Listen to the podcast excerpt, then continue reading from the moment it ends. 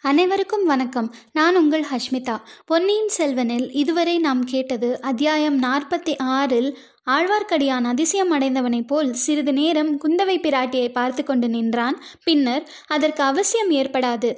தாயே நான் அவனை தேடி பிடித்து வர அவசியம் நேராது. அவனே தங்களை தேடிக்கொண்டு வந்து சேருவான் என்றான். இப்பொழுது தொடர்ந்து கேட்போம். அத்தியாயம் நாற்பத்தி ஏழு ஈசான சிவப்பட்டர். ஆழ்வார்க்கடியான் அரசிலங்குமாரியை பார்த்து அவ் அவனுடைய தமையனார் ஈசான சிவப்பட்டரின் வீட்டுக்கு சென்றான். அவருடைய வீடு வடமேற்றலை சிவன் கோயிலுக்கு மிக அருகில் இருந்தது. அரண்மனையிலிருந்து அரைக்காத தூரம் இருக்கும். சோழ மாளிகையிலிருந்து வடமேற்றலை ஆலயத்துக்கு போனால் பழையாறை நகரின் விஸ்தீரணத்தையும் அதன் மற்ற சிறப்புகளையும் ஒருவாறு அறியலாம். கிருஷ்ண ஜெயந்தி கொண்டாட்டங்கள் எல்லாம் ஒருவாறு அடங்கிவிட்டன என்பதை ஆழ்வார்க்கடியான் பார்த்து கொண்டு போனான். வீட்டு பகுதிகளின் வழியாக சென்றபோது ஸ்திரீகள் அங்கங்கே வீட்டு ஓரங்களில் கூடி நின்று கோபமாக பேசிக் கொண்டிருப்பதை கவனித்து கொண்டு போனான். அந்த ஸ்திரீகள் அனைவரும் தத்தம் கணவர்கள் அல்லது புதல்வர்களின் கழுத்தில் வஞ்சிப்பூ மாலை அணிவித்து உற்சாகமாக ஈழத்து போர் முனைக்கு அனுப்பியவர்கள். நாலு திசைகளிலும் சோழ சைன்யங்கள் நடத்திய வீரப் போர்களில் யாராவது ஒரு வீரன் அந்த ஒவ்வொரு வீட்டிலிருந்தும் சென்று வீர சொர்க்கம் அடையாமல் இருந்து இருத்தல் கிடையாது. அப்படிப்பட்ட பெண்கள் இப்போது அதிருப்தியுடன் முணுமுணுத்து பேசிக் கொண்டிருந்ததை திருமலையப்பன் பார்த்தான். இதெல்லாம் என்ன விபரீதத்தில் போய் முடிகிறதோ என்று கவலைப்பட்டு கொண்டே சென்றான். வடமேற்றலி கோயிலை அவன் அடைந்தபோது நன்றாக இருட்டிவிட்டது. அப்பர் பெருமானால் பாடப்பெற்ற கோவில் இதுதான்.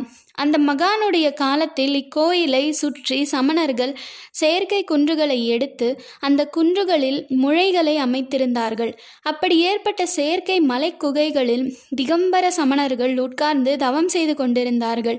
இதை நமக்கு ஞாபகப்படுத்துவதற்காக இன்றைக்கும் பழையாறைக்கு அருகில் முழையூர் என்று ஓர் ஊர் இருக்கிறது. அப்பர் பெருமான் பழையாறை ஸ்தல மகிமையை பற்றி கேள்விப்பட்டு அங்கு வந்து சேர்ந்தபோது சமணர்களின் முழைகள் சிவன் கோயிலை அடியோடு மறைத்திருந்தன. இதை ஆத்ம ஞானத்தினால் அறிந்த அப்பர் மனம் வருந்தினார். பல்லவர்களின் பிரதிநிதியாக அச்சமயம் சோழ நாட்டை பரிபாலித்து வந்த சிற்றரசனிடம் முறையிட்டார். அரசன் அந்த செயற்கை முழைகளில் ஒரு பகுதியை இடித்து அப்புறப்படுத்தினான். உள்ளே சிறிய சிவன் கோயில் இருப்பது தெரிந்தது. அப்பர் பரவசமடைந்து பாடினார். அந்த கோயில் பிற்பாடு சோழ மன்னர்களால் சிறப்படைந்து கல்ச்சலியாக கட்டப்பட்டது. ஆனால் இன்னமும் கோயிலை சுற்றிலும் முழைகள் சூழ்ந்து பிரகாச சுவர் போல் அமைந்திருந்தன. கோயிலுக்குள் பிரவேசிப்பதற்கு கோபுர வாசல் ஒன்றுதான் இருந்தது. வேறு வாசலே கிடையாது. கோபுர வாசல் வழியாக கோயில் பிரகாரத்திற்குள் சென்று ஈசான சிவப்பட்டரின் வீட்டை சுலபமாக அடையலாம். இல்லாவிட்டால் சுற்று வளைத்து கொண்டு போக வேண்டும். இப்படி தன் தமையனாரின் வீட்டை குறுக்கு வழியில் அடைவதற்கு திருமலை கோபுர வாசலுக்குள் நுழைந்தான். உள்ளே சுவாமி சந்நிதியில் சில அடியார்கள் நிற்பது தெரிந்தது. அவர்கள் கிருஷ்ணனைப் போலவும் பலராமையைப் போலவும் வேஷம் தெரிந்து வந்த கோஷ்டியர் என்று தோன்றியது. ஆஹா இவர்கள் எங்கே இங்கு வந்து சேர்ந்தார்கள்? என்று அவன் எண்ணமிடுவதற்குள் ஈசான சிவப்பட்டர் கோயிலுக்குள்ளே இருந்து அவசரமாக வெளியேறி வந்தார். அப்போதுதான் கோபுர வாசலுக்குள் நுழைந்திருந்த திருமலையின் கையை பிடித்து பரபரவென்று வெளியில் இழுத்து சென்றார். அண்ணா இது என்ன என்று ஆழ்வார்க்கடியான் கேட்டான். சொல்லுகிறேன் திருமலை இனிமேல் நம்முடைய உறவெல்லாம் கோயிலுக்கு வெளியே இருக்கட்டும். நீ பதிதன் சிவனிந்தனை செய்யும் சமய பிரஷ்டன் இந்த சிவாலயத்துக்குள் நீ அடியெடுத்து வையாதே தெரிகிறதா? நானும் எத்தனையோ பொறுத்திருந்தேன். இன்றைக்கு பெரிய மகாராணியின் முன்னால் நீ பேசியதை என்னால் சகிக்க முடியவில்லை. வீட்டுக்கு வேண்டுமானால் வந்து உன் பெரிய வயிற்றை நிரப்பிக் கொண்டு போ. ஆனால் கோயிலுக்குள் அடியெடுத்து வைக்காதே. அடி வைத்தால் நான் சண்டேஸ்வர நாயனராகி விடுவேன். இவ்வாறு சொல்லி ஈசான சிவப்பட்டர் திருமலையின் கழுத்தை பிடித்து ஒரு தள்ளு தள்ளிவிட்டு கோயில் கதவை படார் என்று சாத்தினார். அண்ணா அண்ணா என்று திருமலை ஏதோ சொல்ல ஆரம்பித்ததை ஒரு கணமும் காது கொடுத்து கேட்காமல் கோவில் கதவை உட்புறம் தாளிட்டு கொண்டு போய்விட்டார். ஓஹோ அப்படியா சமாச்சாரம்? என்று ஆழ்வார்க்கடியான் முணுமுணுத்து கொண்டான். சற்று நேரம் அங்கேயே நின்றான். பிறகு அச்சிவனார் கோவிலை சமணர் முறைகள் உட்பட இரண்டு மூன்று தடவை சுற்றி வந்தான். வலப்புறமாய் சென்றால் பிரதட்சிணம் செய்ததாகிவிடும் என்று வேண்டுமென்றே இடதுபுறமாக சுற்றி வந்தான். வட்ட வடிவமாக அமைந்திருந்த செய்குன்றுகள் சமணர் முறை வாசல்கள் எல்லாம் நன்கு அடைக்கப்பட்டிருப்பதை பார்த்தான். பின்னர் ஈசான சிவப்பட்டரின் வீடு சென்றான். வேடிக்கை வேடிக்கையாக பேசும் திருமலையிடம் பட்டரிடம் மனைவியாளாக மிக்க பிரியம். அந்த அம்மாளிடம் வழக்கத்தை விட வேடிக்கையாக பேசி வயிறு நிறைய சிவன் கோயில் பிரசாதத்தை சாப்பிட்டுவிட்டு வாசல் திண்ணையில் வந்து படுத்தான். முதல் நாள் குடம் உருட்டி நதிக்கரையோடு வந்தபோது அவன் கண்ட காட்சி ஒன்று நினைவு வந்தது. அவனுக்கு எதிர் திசையில் சில குதிரைகள் வேகமாக வரும் சப்தம் கேட்டு பக்கத்தில் அடர்த்தியாக இருந்த மூங்கில் புதர்களுக்குள் பின்னால் மறைந்து கொண்டு நின்றான். முதலில் வந்த குதிரை தறிக்கேட்டு ஓடி வருவதைப் போல் ஓடி வந்தது. அது சொட்ட சொட்ட நனைந்திருந்தது. வீரவினாலா நதி வெள்ளத்தில் மூழ்கி வந்ததினாலா என்று தெரியவில்லை. அக்குதிரையின் பேரில் ஒரு சிறு பிள்ளை உட்கார்ந்திருந்தான். அவனை குதிரையோடு சேர்த்து கட்டியிருந்தது. அந்த பிள்ளையின் முகத்தில் பீதியும் அத்துடன் ஒரு உறுதியும் சேர்ந்து காணப்பட்டன. சற்று பின்னால் இன்னும் நாலைந்து குதிரைகள் வந்தன. அவற்றின் மீது வேல் பிடித்த வீரர்கள் வந்தார்கள். சீக்கிரத்தில் பிடித்து விடுவார்கள் என்று தோன்றியது. அவர்களில் ஒருவன் தன்னுடைய வேலாயுதத்தை தலைக்கு மேலே தூக்கி பிடித்து முன்னால் வந்த குதிரை மேல் எறிவதற்கு குறிப்பார்த்தான் இன்னொருவன் அதை தடுத்தான். அச்சமயத்தில் அந்த பிள்ளை அடர்ந்த மூங்கில் புதர்களுக்கு கீழே போக வேண்டியிருந்தது. சற்று வளைந்து தாழ்ந்திருந்த மூங்கில் மரக்கிளை ஒன்று அவனுடைய தலைமயிரில் சிக்கிக்கொண்டது. குதிரை முன்னால் இழுக்கவும் அந்த பிள்ளையின் கதி என்ன ஆகுமோ என்று இருந்த நிலையில் பின்னால் வந்தவர்கள் அக்குதிரையை வந்து பிடித்து கொண்டார்கள். குதிரை மீது வைத்து கட்டியிருந்த பிள்ளையை பார்த்து வியப்பும் திகைப்பும் கோபமும் அடைந்தார்கள். ஏதோ அவனை கேட்டார்கள்.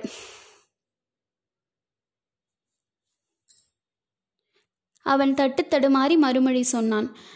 விவரமாக ஆழ்வார்க்கடியான் காதில் விழவில்லை. அவன் எங்கே அவன் எங்கே என்று அடிக்கடி பலமுறை கேட்ட கேள்வி காதில் விழுந்தது. அந்த இளம் பிள்ளை ஆற்றோடு போய்விட்டான் வெள்ளத்தில் விழுந்து விட்டான் என்று விம்மி அழுது கொண்டே சொன்னதும் காதில் விழுந்தது.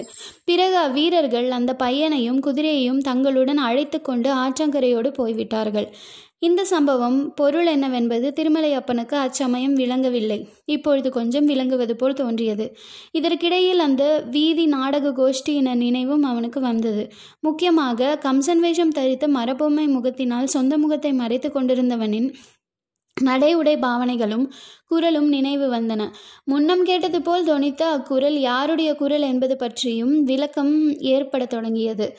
இரவு அர்த்தஜாம பூஜையை முடித்துக்கொண்டு ஈசான சிவப்பட்டர் தம் இல்லத்துக்கு வந்தார். வாசல் திண்ணையில் ஆழ்வார்க்கடியான் படுத்திருப்பதை பார்த்தார். திருமலை திருமலை என்று கோபக்குரலில் கூப்பிட்டார்.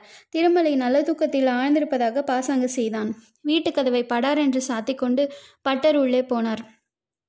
தமது மனைவியாருடன் அவர் சண்டை பிடிக்கிற தோரணையில் பேசியது அரைக்குறையாக திருமலையின் காதில் விழுந்தது. தன்னை பற்றித்தான் சண்டை என்பது திருமலை தெரிந்து கொண்டான். காலையில் எழுந்ததும் ஈசான சிவப்பட்ட திருமலையிடம் வந்து மறுபடியும் நாடு சுற்றி ஏற்ப எப்போது புறப்படுகிறாய் என்று கேட்டார். தங்கள் கோபம் தணிந்த பிறகு புறப்படுவேன் அண்ணா என்றான். இனி என்னை அண்ணா என்று கூப்பிடாதே. இன்று முதலாவது நான் உன் தமையனும் அல்ல நீ என் தம்பியும் அல்ல நீ சிவத்துவேஷி நீசன் சண்டாளன். பட்டரின் மனைவி திருமலைக்காக பரிந்து எதற்காக இப்படியெல்லாம் அவனை சபிக்கிறீர்கள்? இத்தனை நாளும் சொல்லாததை அவன் இப்போது என்ன புதிதாக சொல்லிவிட்டான்? உங்களுக்குத்தான் சிவபக்தி ரொம்ப அதிகமாக மூற்றிவிட்டது என்றாள். உனக்கு ஒன்றும் தெரியாது. அவன் நேற்று பெரிய மகாராணியின் முன்னிலையில் என்னவெல்லாம் சொன்னான் தெரியுமா? சுடுகாட்டில் சாம்பலை பூசிக்கொண்டு திரியும் பரமசிவனுக்கு கோவில் என்னத்திற்கு என்று கேட்டான். என் காதில் ஈயத்தை காய்ச்சி ஊற்றியது போல் இருந்தது. மகாராணி ராத்திரியெல்லாம் தூங்கவே இல்லையாம். இனிமேல் அப்படியெல்லாம் பேச மாட்டான் நான் புத்தி சொல்லி திருத்தி விடுகிறேன். அவனிடம் நல்ல வார்த்தை சொன்னால் கேட்கிறான் என்றாள். நல்ல வார்த்தையும் ஆயிற்று பொல்லாத வார்த்தையும் ஆயிற்று. அவன் ராமேஸ்வரத்துக்கு உடனே போகட்டும். ராமர் பூஜை செய்து பாவத்தை போக்கிக் கொண்டு சிவலிங்கத்தை இவனும் பூஜை செய்துவிட்டு வரட்டும். இதுதான் இவனுக்கு பிராயச்சித்தம். அப்படி செய்யும் வரையில் நான் இவன் முகத்திலே விழிக்க மாட்டேன் என்றார். திருமலையின் உதடுகள் துடித்தன. வட்டியுடன் சேர்த்து திருப்தி கொடுப்பதற்குத்தான். ஆனால் பேசினால் காரியம் கெட்டுவிடும் என்று பொறுமையாக கடைபிடித்தான். பட்டரின் பத்தினி இச்சமயத்தில் மறுபடியும் தலையிட்டு அதற்கென்ன ராமேஸ்வரத்துக்கு போகச் சொன்னால் போகிறான் அவனுடைய நாமும் போகலாம். இத்தனை நாள் ஆகியும் நமக்கும் தான் குழந்தை பிறக்கவில்லை. பூர்வ ஜென்மத்தில் என்ன பாவம் செய்தோமோ என்னமோ. திருமலை எல்லாருமாக ராமேஸ்வரத்துக்கு போகலாமா? என்று கேட்டாள். அவர்கள் இரண்டு பேரையும் சிவப்பட்டர் முறைத்து கோபமாக பார்த்துவிட்டு போய்விட்டார். கொஞ்ச நேரத்துக்கெல்லாம் ஈசானப்பட்டர் திரும்பி வந்து திருமலிடம் சாந்தமாக பேசினார். தம்பி கோபம் பாபம் சண்டாளம். என்று பெரியோர்கள் சொல்லியிருக்கிறார்கள்.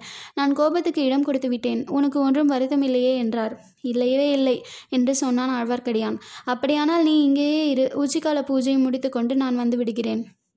உன்னிடம் சில முக்கியமான விஷயங்களை பற்றி சொல்லி யோசனை கேட்க வேண்டும். இங்கேயே இருக்கிறாய் அல்லவா? எங்கும் போய்விட மாட்டாயே? என்றார். எங்கும் போகவில்லை அண்ணா. தங்களை விட்டு எங்கும் போவதாக உத்தேசமில்லை என்றான். பட்டர் போய்விட்டார். ஆழ்வார்க்கடியான் தனக்குத்தானே அப்படியா சமாச்சாரம் என்று சில முறை சொல்லிக்கொண்டான். பிறகு அண்ணனிடம் கூட சொல்லிக்கொள்ளாமல் புறப்பட்டான். செய்குன்றுகள் சூழ்ந்த வடமேற்றலி கோயில்களை இரண்டு மூன்று தடவை சுற்றி வந்தான். அவ்வப்போது ஏதேனும் சத்தம் கேட்டால் உடனே மறைந்து நின்று கொண்டான். அவன் எதிர்பார்த்தது வீண் போகவில்லை. சமணர் முளைகளின் ஒன்றின் வாசல் மெதுவாக திறந்தது. முதலில் ஈசான சிவப்பட்டர் மூன்று பக்கமும் பார்த்துவிட்டு வெளியே வந்தார். பின்னர் இன்னொரு மனிதன் வெளிப்பட்டு புறப்பட்டு வந்தான். ஆஹா இவன் யார்? முகம் தெரியவில்லையே. உடல் அமைப்பை பார்த்தால் கம்சன் வேடம் பூண்டிருந்தவன் மாதிரி இருக்கிறது. யாரா இருக்கும்? இதை கண்டுபிடிக்காமல் விடுவதில்லை. ஓஹோ இதற்குத்தானா இவ்வளவு கோபம் மூடு மந்திரம் எல்லாம்? முளையிலிருந்து வெளிப்பட்ட இருவரும் முன்னால் சென்றார்கள். ஆழ்வார்க்கடியான் ஒதுங்கி பதுங்கி மறைந்து பின்தொடர்ந்தான். சிறிது நேரம் நடந்ததும் ஓடைக்கரையை அடைந்தார்கள். சோழ மாளிகைக்கு பின்புறத்தில் கடலை போல பல பரவி அலைமோதி கொண்டிருந்த ஓடையைத்தான். ஆனால் மாளிகைக்கு வெகு தூரம் மேற்கில் இருந்து அத் இருந்தது அத்துறை. ஓடக்கரையில் அடர்ந்த மரங்கள் பல இருந்தன. அவற்றில் ஒன்றின் பின்னால் ஆழ்வார்க்கடியான் நின்று இரண்டு கிளைகளுக்கு நடுவில் தலையை நீட்டி பார்த்து கொண்டிருந்தான். படகு ஒன்று அலையில் அலை புரண்டு மிதந்தது. அரண்மனை படகு மாதிரி தோன்றியது. படகுக்காரன் கரையில் நின்று கொண்டிருந்தான். பட்டரையும் அவருடன் வந்தவனையும் பார்த்ததும் அவன் படகை கரையோரமாக இழுத்து நிறுத்தினான். இருவரும் படகில் ஏறிக்கொண்டார்கள் படகு நீரில் போக ஆரம்பித்ததும் பட்டருடன் வந்த மனிதன் கரை பக்கம் திரும்பி வந்தான். அவன் முகம் பளிச்சென்று நன்றாய் தெரிந்தது. ஆழ்வார்க்கடியானுக்கு வியப்பு ஒன்றும் உண்டாகவில்லை. அது அவன் எதிர்பார்த்த மனிதன்தான் அவன். வீரநாராயணபுரத்திலும் கொள்ளிடத்திலும் படகிலும் சந்தித்த அந்த வீரவாலிபன் தான் கம்சன் வேடம் பூண்டிருந்தவனும் அவனே என்பதில் சந்தேகமில்லை. அவர்கள் படகில் ஏறி எங்கே போகிறார்கள் அதையும் கண்டுபிடித்து விட வேண்டியதுதான். அதாவது தன்னுடைய ஊகம் சரிதானா என்று பார்த்து விட வேண்டும். சோழ மாளிகைகள் பல வானலாவி நின்ற வீதியில் கடைசி மாளிகை ஒன்று பூட்டப்பட்டிருந்து கிடந்தது. அது சுந்தர சோழன் முதன் மந்திரியான அனிருத்த பெருமாயரின் மாளிகை. முதன் மந்திரி அனிருத்தர் பாண்டிய நாட்டு ராஜ ராஜரீக நிர்வாகத்தை செப்பனிட்டு அமைப்பதற்காக மதுரை சென்றிருந்தார். அவருடைய குடும்பத்தார் தஞ்சாவூரில் இருந்தார்கள். ஆகையால் அவருடைய பழையாறை மாளிகை பூட்டப்பட்டு கிடந்தது. ஆழ்வார்க்கடியான் இந்த மாளிகைக்கு வந்து சேர்ந்தான். அவனை கண்டதும் மாளிகை காவலர்கள் பயபக்தியுடன் வந்து நின்றார்கள். மாளிகையின் கதவை திறக்கும்படி பணித்தான். காவலர்கள் கதவை திறந்தார்கள். பிறகு அவன் கட்டளைப்படி வெளிப்பக்கம் சாத்தி பூட்டினார்கள். மாளிகையின் மூன்று கட்டுகளையும் கடந்து பின்புற தோட்டத்திற்கு வந்து சேர்ந்தான். அத்தோட்டத்திலிருந்து நெருக்கமான மரஞ்செடிகளை பிளந்து கொண்டு கொடி வழி ஒன்று சென்றது. திருமலை அதில் புகுந்து சென்று சிறிது நேரத்தில் குந்தவை தேவியின் மாளிகை தோட்டத்தை அடைந்தான். கொடி வீட்டு வீடு ஒன்றில் மறைவான இடத்தில் நின்று சுற்றுமுற்றும் பார்த்து கொண்டிருந்தான். இவ்வளவு சிரமம் அவன் எடுத்துக்கொண்டது வீண் போகவில்லை. காளிதாசன் முதலிய மகாகவிகள் வர்ணிக்க வேண்டிய நாடக நிகழ்ச்சி ஒன்று அங்கே நடந்தது. நீரோடை கடையில் படகு வந்து நின்றது. அதிலிருந்து ஈசானப்பட்டரும் வந்தியத்தேவனும் இறங்கினார்கள். பிறகு நீர்த்துறையின் படிக்கட்டுகளின் வழியாக ஏறி வந்தார்கள். படிக்கட்டுகளுக்கு சற்று தூரத்தில் தோட்டத்தில் அமைந்திருந்த பளிங்குக்கல் மேடையில் இளைய பிராட்டி குந்தவை அமர்ந்திருந்தாள். படகில் வந்தவர்கள் நீர்த்துறையில் படிகட்டுகளில் ஏறி மேற்படிக்கு வந்ததும் இளைய பிராட்டி குந்தவை தேவி எழுந்து நின்றாள். வந்தியத்தேவன் அப்போதுதான் அப்பொன்னரசின் திருமுகத்தை கூர்ந்து பார்த்தான். பார்த்து பார்த்தபடியே நின்றான். அவனுக்கும் இளைய பிராட்டி குந்தவைக்கும் மத்தியில் ஒரு பூங்கடி தன் இளந்தளிர் கரத்தை நீட்டி இடைமறித்து நின்றது. அந்த கொடியில் ஒரு அழகிய பட்டுப்பூச்சி பல வர்ண இறகுகள் படைத்து பட்டுப்பூச்சி வந்து உட்கார்ந்திருந்தது. குந்தவை தன் பொன் முகத்தை சிறிது குனிந்து அந்த பட்டுப்பூச்சியை பார்த்து கொண்டிருந்தாள். வந்தியத்தேவனும் குந்தவையின் முகமலரையே கண் கொட்டாமல் பார்த்து கொண்டு நின்றான். ஓடையில் அலைகள் ஓய்ந்து அடங்கின. பட்சி ஜாலங்கள் பாடுவதை நிறுத்தின. அண்ட பகிரண்டங்கள் அசையாது நின்றன. பல யுகங்கள் சென்றன. தொடர்ந்து கேளுங்கள். நன்றி வணக்கம்.